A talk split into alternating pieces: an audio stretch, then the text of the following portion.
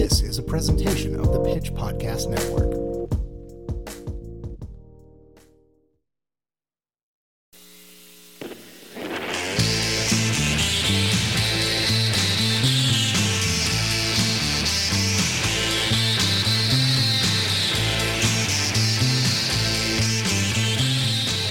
Hello, hello, hello, and welcome to the Streetwise Podcast, an extension of the pitch from Kansas City. I'm Brock Wilbur, the editor in chief of the pitch, and also the host of this show, doing a smooth jazz voice. How is everyone out there? I am enjoying the lowest of the low. Uh, I have been going through a time, personally, professionally, uh, elsewhere. And I know that at least one of our listeners likes to worry about whether or not I'm okay. Probably more than one of you. I am. I am very okay. And a thing that turned the corner for me is recognizing the opportunity in the apocalyptic. Um, I always used to think that I would find the silver lining in things, and I don't. Uh, and at the point in my life when I found the silver lining in things, I was doing it wrong. Uh, toxic positivity is absolutely a thing. But in the day to day, there is so much in failure where you can find a place to do something good. And I feel like the last month of my life has been nothing but that which means I'm okay. Once again, listener, I am fine. I'm doing well. In fact, things are better than ever, despite the situations. And that is because I just started looking for the spots in between the spots. It's kind of nice. Sometimes you find something and you're like, you know what? I'll cling to what could happen there. And it's nice. Uh, I feel like it's a thing that you figure out in your mid 30s if you're going to succeed at that. Um, I certainly couldn't have done this at 28. Um, but now I'm there and it feels good. And I am on the brink of the best part of my entire life. And all of that has come from huge, catastrophic failures. Uh, it is interesting to be in the space in between, to be like, okay, that hurt. That is what could happen. Let's figure out if there is a bridge betwixt the two. I'm very excited for that. Uh, we have a great episode this week. Um, we have two Nick's Music Corners. Uh, we also have an incredible reading and a great interview with our award winning, she hates hearing that, award winning food critic, Liz Cook. Uh, let's dive into the first Nick's Music Corner. Hello, I'm Nick Spacek, music editor for The Pitch, here with this week's local music recommendation. Has it really been almost six years since rapper Steddy P released his last album, Picture Perfect Broken Home? Hell, it's been almost four years since anything released on his long running label Indieground at all, so getting this brand new album, entitled SOS Toxic, from the man otherwise known as Ray Pierce, is a blessing and a half. While the album is definitely a return to form for the longtime musician, it's all about, quote, releasing the pain we all go through throughout life and art and welcoming the healing process with acceptance, end quote, according to a Steddy P Facebook post. It's some heavy shit. That said, there's a bit of levity to be found in the SOS Toxic track out of Pocket, featuring St. Louis's DJ Mahf. Uh, the, the song is built around a simple drum beat and a sample of the Scooby Doo theme, making it both fantastic and also vaguely appropriate for the holiday season in which we currently find ourselves. Seriously, though, every spot on this album only elevates it. With verses from The Abnorm, Louis Rip, and Approach, among others, this is an old school reunion that shows you how it's done. SOS Toxic is available at Steddy P, that is S T E D D Y P dot bandcamp dot com, and here's Out of Pocket.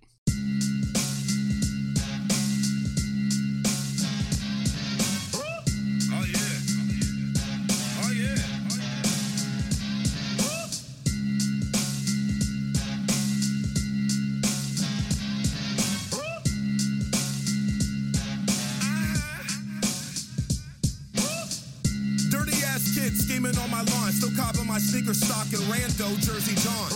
Descendant of the masked one in many marathons. For need for brands and soapboxes for which the rest is standing on. Okay. Label owners really for slave trauma, stamping pawns, counterclock cultivators, stowed seeds in my carry on. Dying to live, boy, are planning premature Padawans, Dark Man X, Double K's, Vendetta, Big Vaughn. Chess, and forever thankful for those songs. All moments and thoughts are righting wrongs, no beer pong. Monkey bars and muddy waters forever be dropping bombs until this homegrown grinner, a veteran, or catch vertigon. I live the rock mics in 3D. Former goal was 4D and tapping out of reality. Yeah. Zev Love X lost Sub Rock. Okay. Steady lost Tracy and never got over Tupac. Can't stop, won't stop. You, you, you, you out of pocket.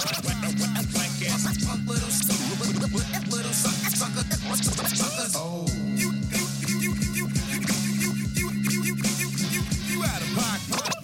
Yo, whack, whack, whack, whack. Suck, suck, suck, suck. Knock down my totem pole at mountaintop. Native dying from memory. No need for softer building blocks. Swear I never flop. Here's a clue to protect the cash dance. No drunk driving, groupie chasing. Kiss rule, basic math. Okay. I only play the games that I win at. Even gifted a local legend, a crisp pair of broken bats. Bojack, 30 for 30, coughing outside a coffin. Steady plotting on your camp until I'm content in my coffin. Okay. Never forget what I'm fighting for. Reason my edge protected and never forgotten more. Can't protest Black Lives Matter, cause all lives for your employer matter more. So kicking down these racist doors, keeping scores. Uh-huh. Falsehoods, footballs, tall tales, and mostly fraud. Fighting faith in the future and lacking a paying solid job. Make way for the last other about that action local heroes. Please save the last dance. My eyes closed on the free throw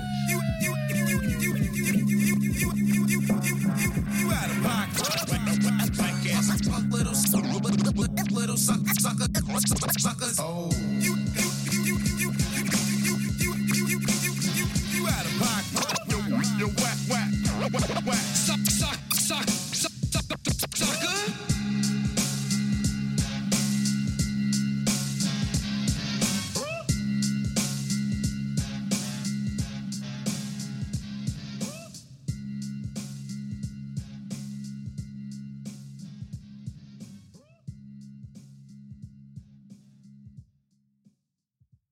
Coming up next, our friend Jason from Stolen Dress Entertainment is reading Abby's piece, Rogues Gallery. Rogues Gallery. Overland Park's David Dastmalchian is savoring the fruits of his twisted labor by Abby Olcese. There's no shortage of great creative talent with their roots in the Kansas City region. We're the hometown of Gillian Flynn, Janelle Monáe, Heidi Gardner, Don Cheadle, Robert Altman, Jason Sudeikis, Paul Rudd, Rob Riggle, and David Koechner. Like most Kansas Cityans, I feel no shortage of pride for all these folks, and I'm beyond pleased that they've displayed their support and pride for our fair city in turn. David Dastmalchian hits differently. I was only aware of everyone else's KC roots after they'd already become mega successful. The Overland Park raised Dastmalchian's star, on the other hand, is still on the rise. In the last eight years, he's gone from small but memorable turns in movies like Prisoners and Ant Man to meteor roles in The Suicide Squad and the hotly anticipated Dune out this month. He's not just the native son we're proud of, he's the native son we're actively rooting for. Dastmalchian is having an absolute monster of a year, too. In addition to his breakout roles in two of 2021's biggest movies, his Dark Horse comic series Count Crowley, Reluctant Midnight Monster Hunter, was picked up for another run. In January, he got to live out his lifelong dream of being a TV horror host during the Fangoria Chainsaw Awards broadcast. When we speak, he's in Malta on a shoot for The Last Voyage of Demeter, an André Øvredal directed horror film speculating on Dracula's sea journey to London and the fate of the doomed crew that took him there. I asked Dastmalchian how he's handling this intense all at once success. That's a good question, he responds.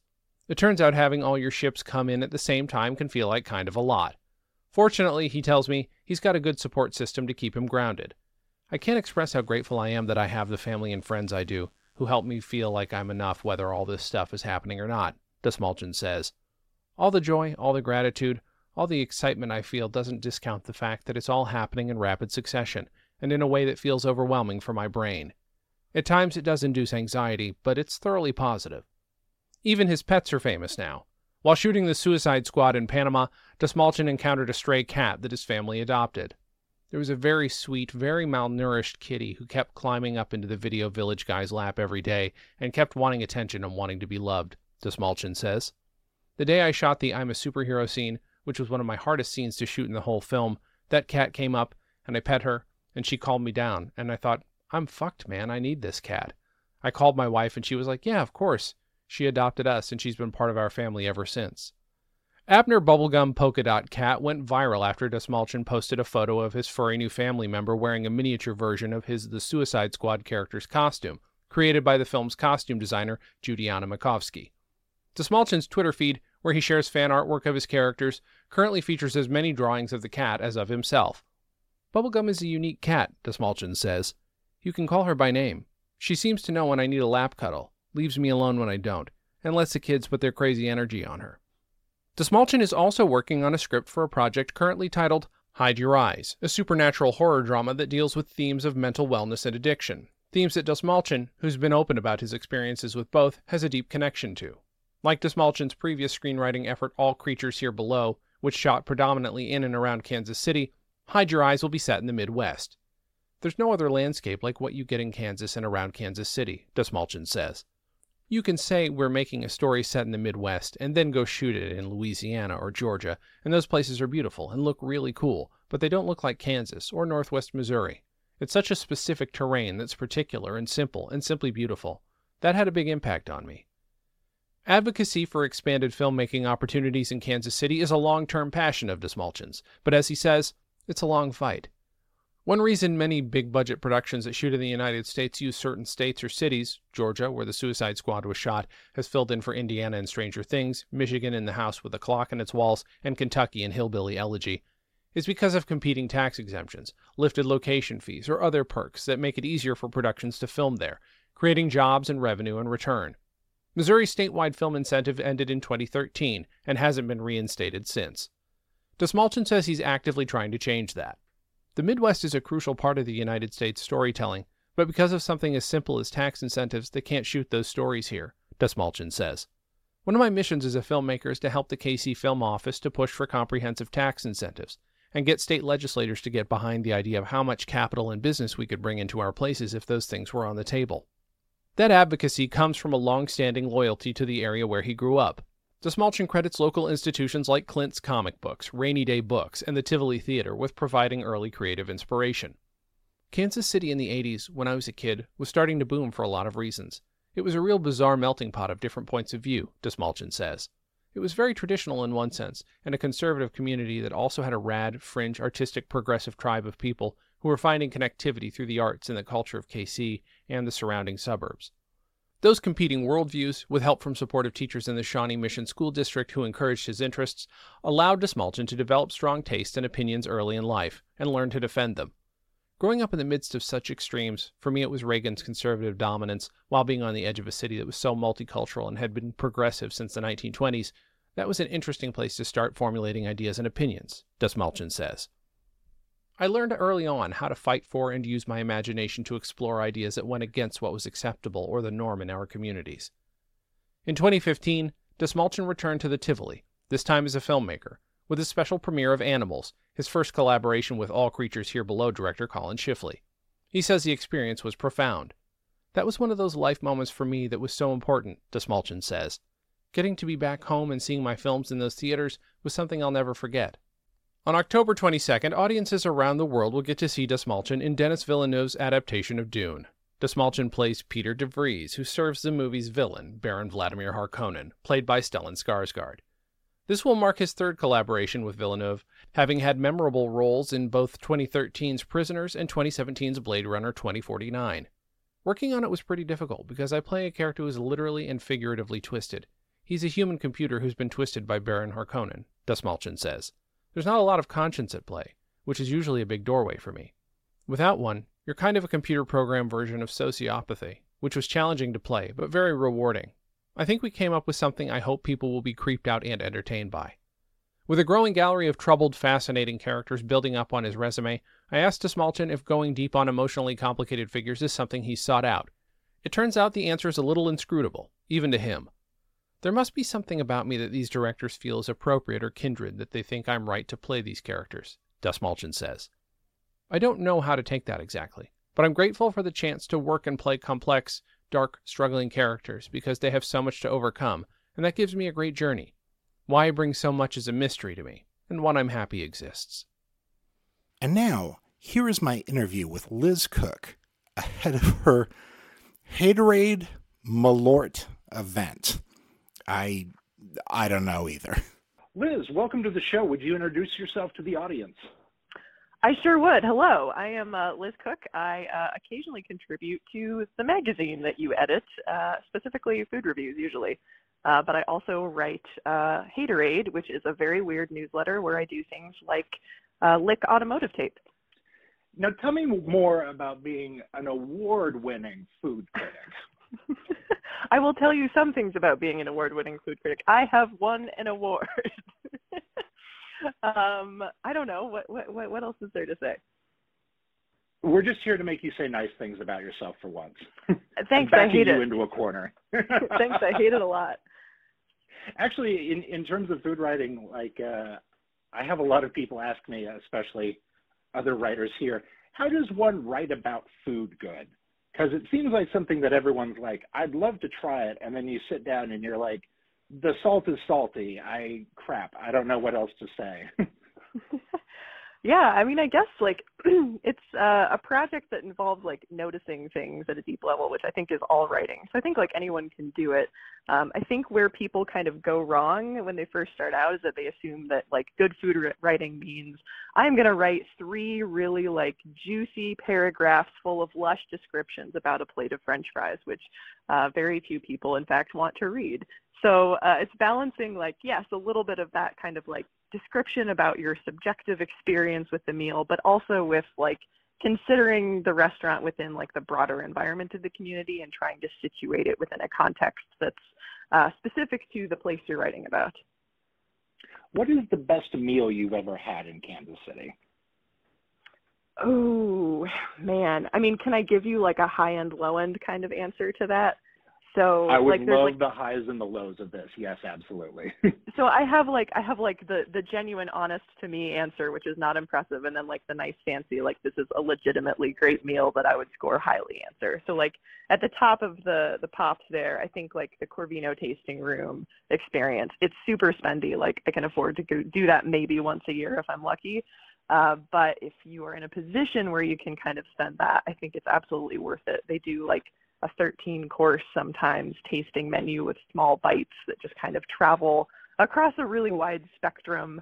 Um, so I can't tell you like what to expect because it changes all the time, but I can tell you that I've done it a couple times and it's always been fantastic.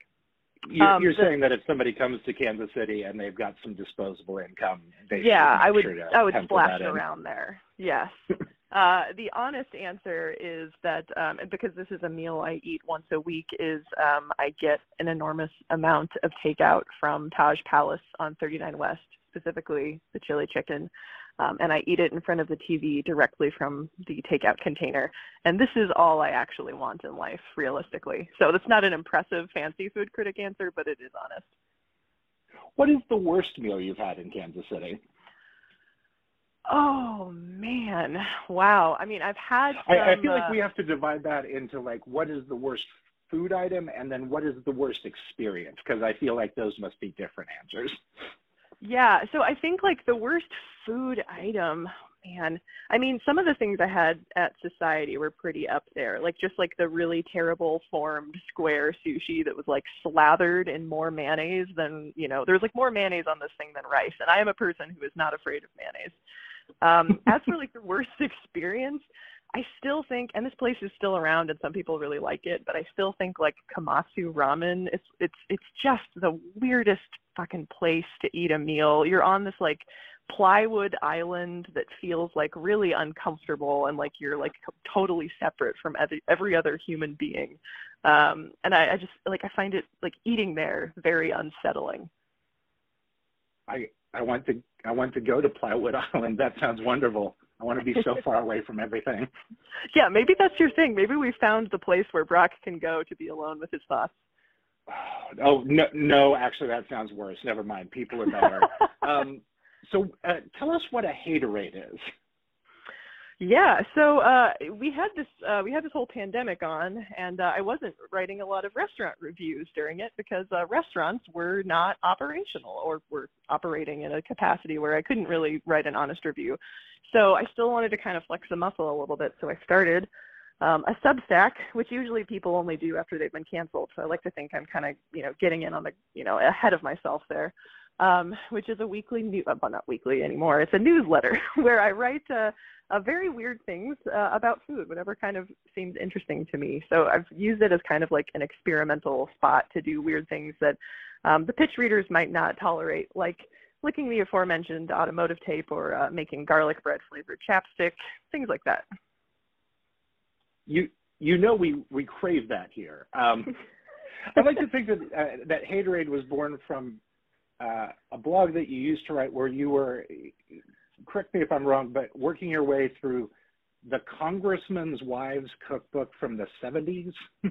Oh yes, the ni- the 1982 Congressional Club Cookbook, which I received as a gift at a dinner party many years ago. And the Congressional Club is something that's been around for ages and still exists. Uh, but at the time, in the 80s, it was primarily like the wives of these congressmen, and it was like the cuisine that they had grown up with. So it's a lot of like wild atomic age cuisine, where like everything has at least four canned items, and you know like we're doing uh, shit on a shingle, but like pretending it's fancy. I, I, I specifically remember like Newt Gingrich's wife's casserole or something where I was like, it, it not only is it a horrible looking dish, but like the people behind it are toxic too. Like it's got so many layers. oh yeah, for a local angle, I mean, I did make uh, Pat Roberts, Senator, former Senator, Kansas Senator Pat Roberts' wife's uh, shrimp mold, which is a large savory gelatin mold uh, that you form in a in a, a, fish mold. It's shaped like a fish, uh, made from tiny canned shrimp and a bunch of ketchup and uh, various other savory ingredients. It's a real winner. So let's talk about why we're here today. A passion of both yours and mine, Jeppson's Malort. yes, I would love to. I, I'm ready to evangelize to everyone about Jeppson's Malort. So Jeppson's Malort uh, is uh, something that I was introduced to in Chicago because that's where it hails from. Uh, and and Liz will describe better what sort of reverse licorice black hole of, of taste this is. But like it's it is a prank. It is what we do to people from out of town. They're like, oh, take a shot of this. In Los Angeles, I on my fridge I used to keep Polaroids of everyone's first Jeppson's Malort face because they didn't know what they were getting into. And it's uh, it is a product that had no real following in Chicago until uh, somebody approached them like in 2012 or so and was like, "Hey, I'd like to run a social media account for you," and then like made fun of it, and then people really got in on the game. Uh, yeah, you describe Malort because you know better. Sure. So uh, it is like if we want to describe it in like really neutral, objective terms, it is a wormwood. it is a wormwood liqueur uh, that is uh, popular in Sweden. It's it's from of this family of Swedish liqueurs called Besk that are made with wormwood. Um, so this uh, liqueur, as you have noted, has it's a pretty bitter amaro, and when I say pretty, I mean it is super fucking bitter, like one of the most bitter amaros. Um, I describe it to new people by saying it tastes like the ghost of a grapefruit that died under suspicious circumstances. Um, uh, we describe so, it as the, the, the, black hole for taste buds. Like it just tastes like like you've inverted everything that you understand about flavor.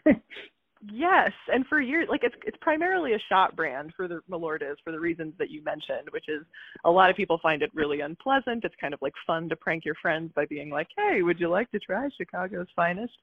Uh, but I realized over the course of the year, uh, you know, whether whether it was love or Stockholm syndrome, I genuinely like Malort. Like I like the taste of it. I will I will order it as a shot myself if I'm out at the bar. Um, and I started. As, as will I, and people are puzzled by it. And I'm like, well, you stocked it, and I lived in Chicago. I'm just there, I guess. exactly. Uh, but I had never really seen it used in cocktails much. Um, I, I am not from Chicago. I understand it's maybe more of a more of a thing there. But then um, oh, they no started... one's using it for anything but shots up there. No one tried to ever oh, make okay. it fancy or palpable. We're not behind the times then. Um, but yeah, so like when CH Distillery, who bought Malort in I think 2018, they they started distributing to other states, which is when it started showing up in liquor stores all around Kansas and Missouri, and I started seeing it reliably stocked at most of the bars I went to, including like the kind of like you know uh, faffy upscale cocktail bars. So I started asking people just to like make me Malort cocktails, thinking like they would be horrified by this, but a lot of them already had something they had been working on, um, or like they talked to me about how much they liked Malort too. So I realized like there are dozens of us, right? We're not we're not alone, Brock.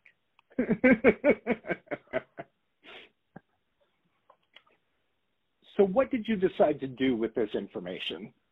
well, um, I wrote a haterade post uh, over the summer about how much I genuinely liked Malort and kind of digging into the history behind it and um, trying to argue that if we treated it like the way we treat like a Fernet or like any other like bitter amaro that's beloved by bartenders and industry folk, that we might be able to, uh, you know, convert more soldiers for the cause. so you, as we will say. So um, I did that. I started talking to a couple bartenders who read it. We're like, oh yeah, fuck yeah, I love Malort.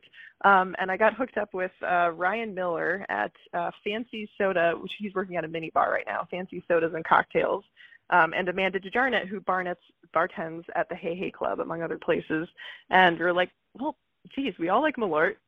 Let's just uh, let's just do this. Let's see what happens. Um, and so we decided to host a bartending competition around Malort and specifically around using Malort in cocktails. So that is happening Thursday, November 4th at Mini Bar. Um, it's going to be a charity event to benefit um, MOCSA, which is the Missouri Organization to Counter Sexual Assault. Um, and we have seven, we originally said six, but we're going to have seven bartenders competing in this. And we had so many more applications than that from people who wanted to compete.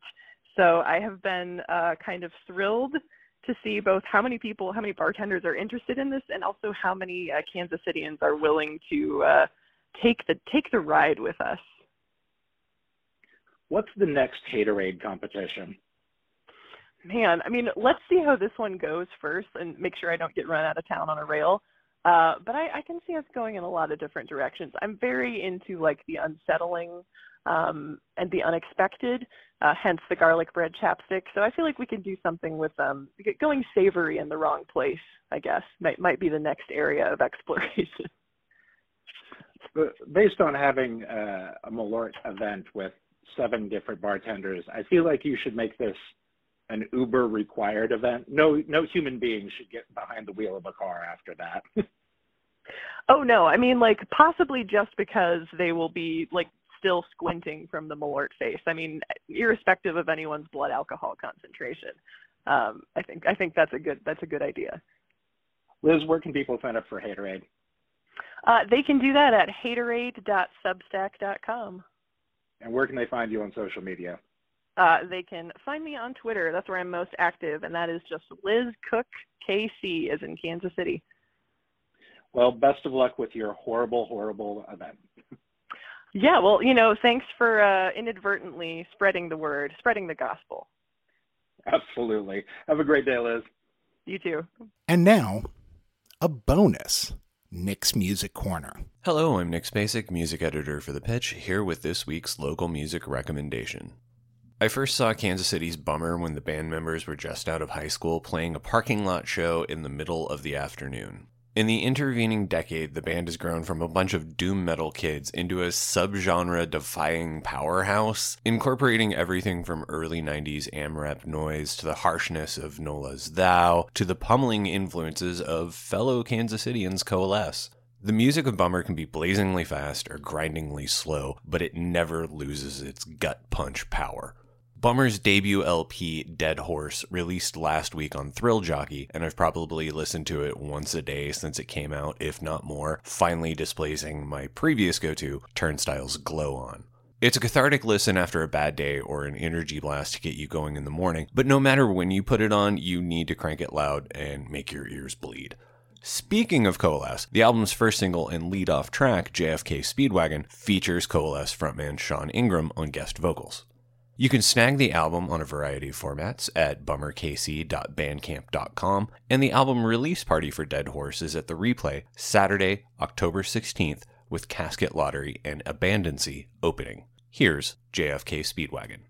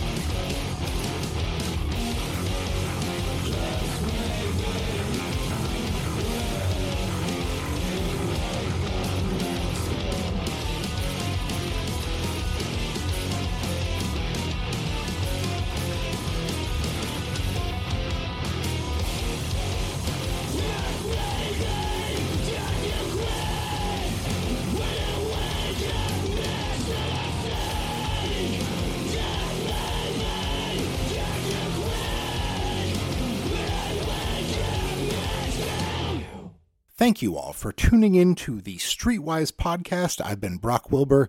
Please check out the work we are doing on the pitchkc.com every single day. If you ever feel like throwing us a few bucks or becoming a member, those options are on our website. Please, please, please tune in. Um, thank you for being good people. Thank you for being kind to each other. Pitch in, and we'll make it through. Bye, bye, bye, bye, bye.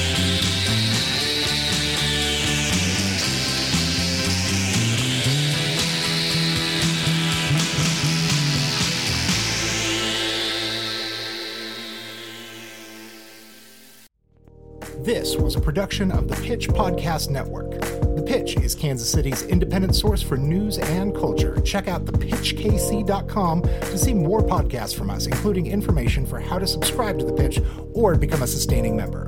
Story ideas or feedback? Write to tips at thepitchkc.com. Pitch in and we'll make it through.